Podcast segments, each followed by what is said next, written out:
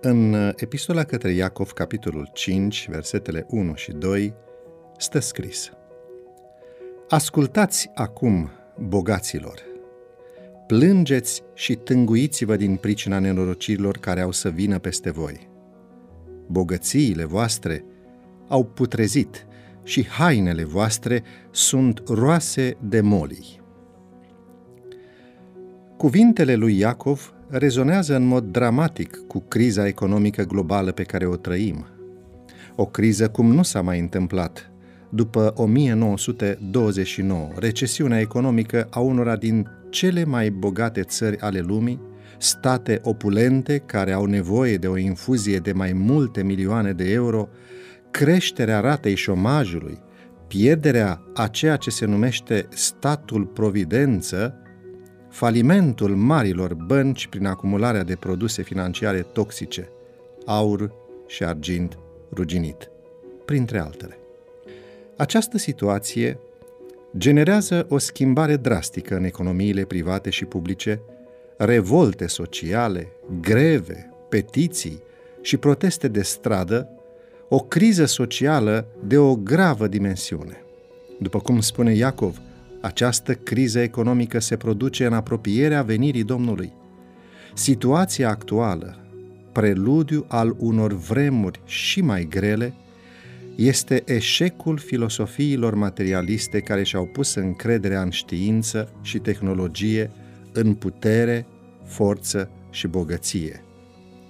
Ieremia spune Înțeleptul să nu se laude cu înțelepciunea lui, cel tare să nu se laude cu tăria lui, bogatul să nu se laude cu bogăția lui. Capitolul 9, versetul 23, Cartea Eremia. Pentru că dezvoltarea tehnologică a adus cu sine bomba atomică de la Hiroshima, iar prosperitatea economică provine din bogății care au putrezit, spune profetul, și care au condus la criza economică actuală. Regretabil este totuși că abuzul este practicat și de unii așa ziși creștini. Ce dezvăluiri vor fi făcute în ziua judecății? Comorile adunate și salariile neplătite în mod fraudulos lucrătorilor vor sta mărturie împotriva celor vinovați care pretindeau a fi buni creștini și se măguleau că păzesc legea lui Dumnezeu, în timp ce arătau mai multă iubire pentru câștig decât pentru sufletele pentru care Hristos și-a vărsat sângele. Citat din autoarea Ellen White, Sfatul privind administrarea creștină a vieții, pagina 129.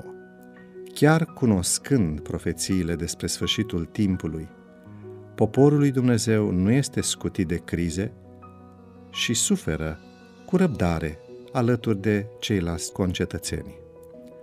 Dar nu are aceeași atitudine ca ceilalți.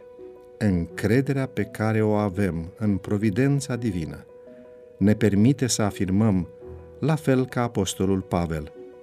Citez. Suntem încolțiți în toate chipurile, dar nu la strâmtorare, în grea cumpănă, dar nu deznădăjduiți, prigoniți, dar nu părăsiți. Trântiți jos, dar nu pierduți. A doua Corinteni, capitolul 4, versetele 8 și 9.